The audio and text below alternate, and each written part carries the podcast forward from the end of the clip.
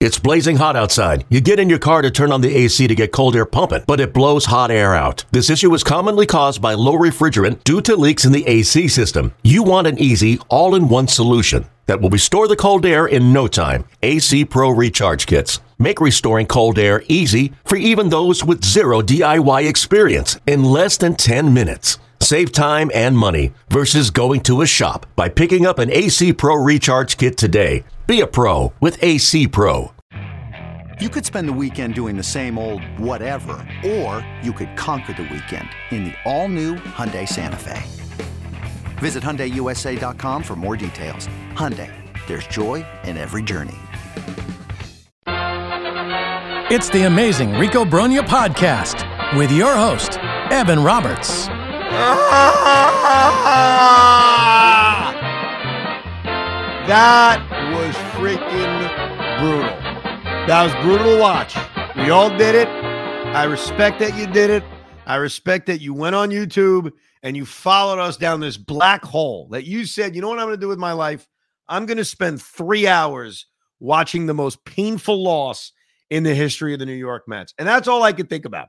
All I could think about watching this game, game seven of the 2006 NLCS. Oh, by the way, welcome to Rico Brogna and welcome to the big rewatch of game seven of the 2006 NLCS.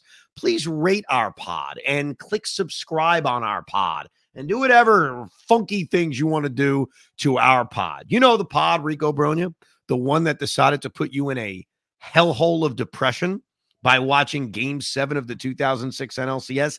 That's us. But watching this game, and this is the first time I watched this game, I was at the game. I lived the game. We all did. But this was the first time I went back and watched it. And what it reinforces to me before we break down every aspect of this game is that I think this was the worst loss in the history of the Mets. Now, maybe, maybe if we rewatched game one of the 2000 World Series or game five of the 2000 World Series or game one of the 2015 World Series or game six of the 99 NLCS, maybe I'd have a different view. Maybe I have this bias towards the fact that we just rewatched this, but this effing sucked. This was the biggest cock tease I think we have ever had as Met fans. Because what pained me throughout this game was that we thought we had it. Like everything about this game, I thought we had it. So let's start right from the top. All right. And what's so funny, not funny, what's so sick about watching this game is it's recent enough where I really remember certain moments. Not I remember, I really remember certain moments. And then when you see it again, it reinforces it. So let's go right back to the top of the first inning. And let's all remember that Oliver Perez on three days rest is starting this game.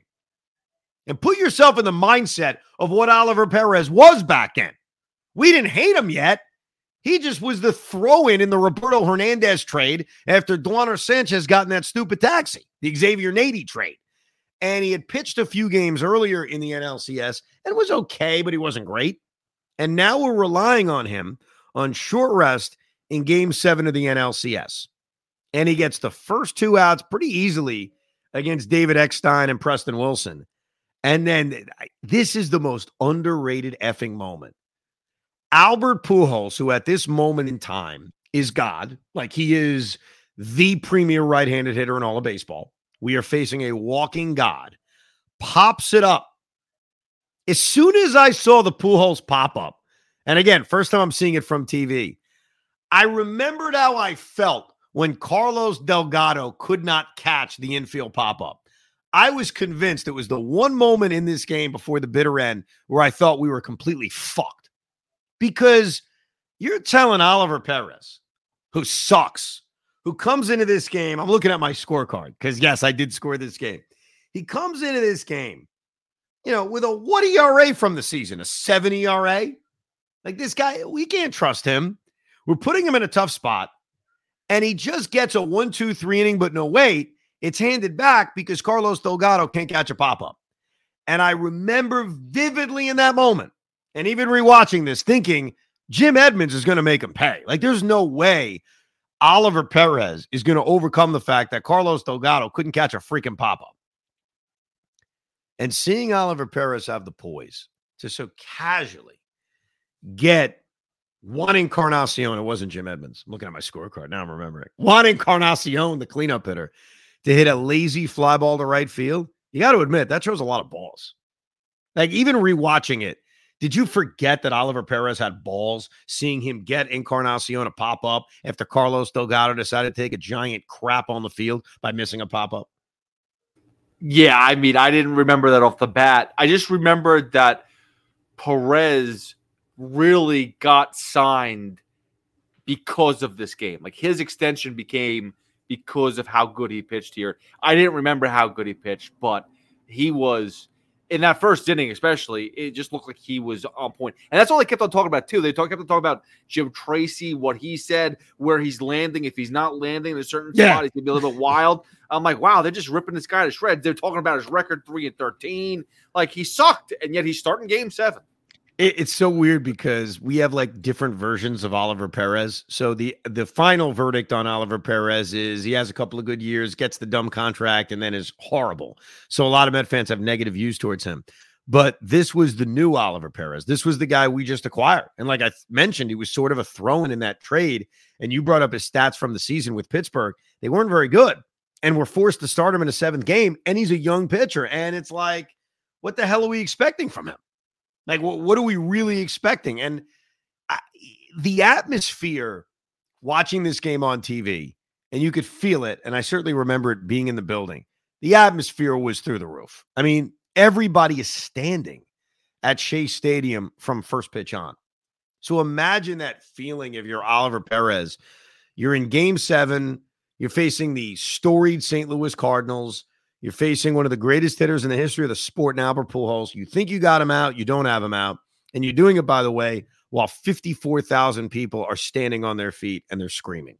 So I, I got to give Perez major cr- credit because getting through that first inning after the Delgado drop was pretty incredible. Now we get to the bottom of the first inning, and, and this is the other moment where you think it's our night where you think like this could be a party night.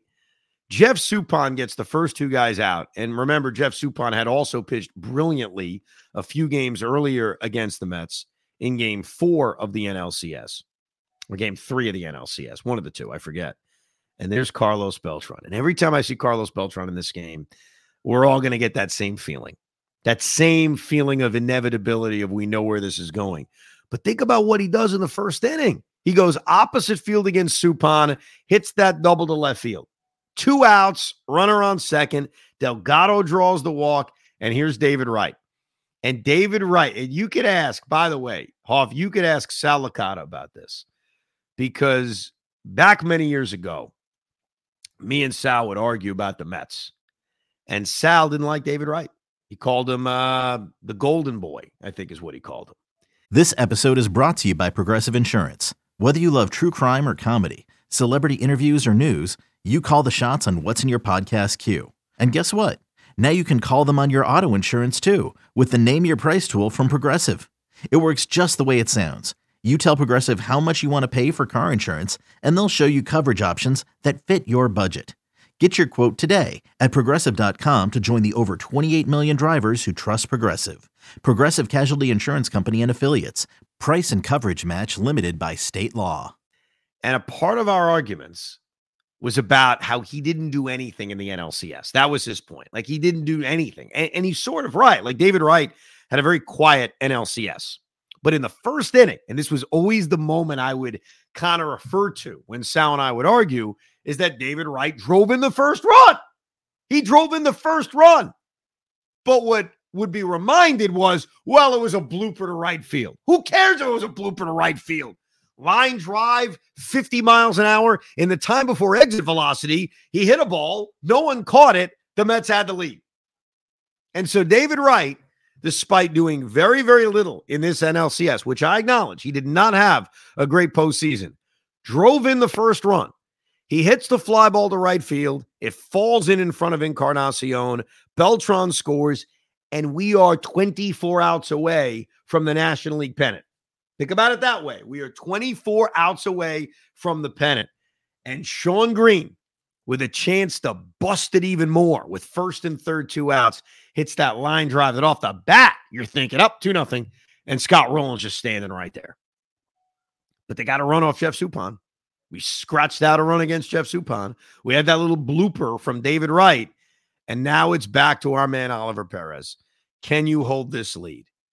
Can you somehow take us to the promised land? Not that one run was going to be enough. But how about this? How about the fact that that one fucking run we saw in the first inning was the only run they were going to score? That was it. Little did we know. Well, sometimes well, in sports, if you only knew, you only knew, you knew, and we didn't know, but we should have known. You know well, saying? they they kept on throwing up stats from Jeff Suppan, and I forget exactly his his numbers, but they were stupid against the Mets. They were like ridiculous. I want to say he was like his ERA was like in the high ones or low yeah. twos. Like was it was just, he he killed us. He, he killed did. us. And like so for the fact that we got a one run, we got one run to start the, the game. It's like, oh my god, we're gonna break this guy open, and that just clearly never happened. He nah, he settled down after that, man. I mean, think about this: Jeff Suppan gave up that base hit to David Wright. That's the last hit he gave up in the game. It's it's oh god, it's just he is a Met killer. You know, you want to put a Met killer on. I mean, Jeff Suppan was certainly a Met killer, and he did it. And this is the part that's so impressive. That crowd, and I felt it again watching this game, was as loud and as into it as a crowd can humanly be. I mean, it was electric. You could feel it, and you could see it through every single inning. The crowd never sat down. Like the crowd was up the entire time. What really hurt them, and I don't want to kill Perez for this because he pitched a hell of a game, was that second inning. You know, you call that the shutdown inning after your team gives you a lead. Tom Glavine was so bad at it. It's why game five of the NLCS still haunts me as well. But the first pitch he throws in that second inning, Jim Edmonds ropes in a right field for a base hit. And then he's ahead of Yadier Molina, who had a very good postseason. You know, before he hits that home run, which we'll get to later, you know, Yadi, who did not have a career track record. I mean, during the season was like a 212 hitter. He was not the guy we now know him as, who actually put together a reasonable stick throughout his major league career. He was a hit machine and he got a base hit on an 0-2 count, which really set that inning up. Because back in the day, I don't know if you guys remember this, but pitchers used to hit. I don't know if you guys remember that. And so Tony La Russa, after Yadi got that base hit to set up first and third one out, did something – pretty damn interesting in front of the pitcher spot, in front of Jeff Suppan, who wasn't a bad hitter, by the way, if uh, memory serves correct. He was actually one of those pitchers that could handle himself. They went safety squeeze. The Cardinals tied the game on a Ronnie Belliard safety squeeze. He got the bunt down. There's nothing Jose Valentin could have done other than just throw to first base for the out. And that's how the Cardinals tied this game up at one on a safety squeeze from the great Tony La Russa. And look, to Ollie Perez's credit, he got Jeff Suppan out. And to Ollie Perez's credit, in that third inning, he gave up a leadoff double to David Eckstein, and he got out of that too. He got out of that too, in which the Mets showed a smartness of let's not let Albert Pujols beat us because one on, runner on second, one out, Albert's up. They put his ass on base, and Juan Encarnacion, who didn't do much, grounds into a double play, started by the great David Wright. So Ollie did a pretty good job of dancing through that third inning after David Eckstein ripped that double. And also watching this game reminded me this about David Eckstein. And I, I forget which moment it was in this game, but there was a ground ball to shortstop. And David obviously made the play. He was a sure handed shortstop. It was actually the first play of the game because the first play of the game was Jose Reyes grounding out the short. David Eckstein reminded me of how painful it looked for him to throw to first base. Like I forgot about that. Like David Eckstein's throw to first base looked like a little leaguer who was struggling to get it across the diamond.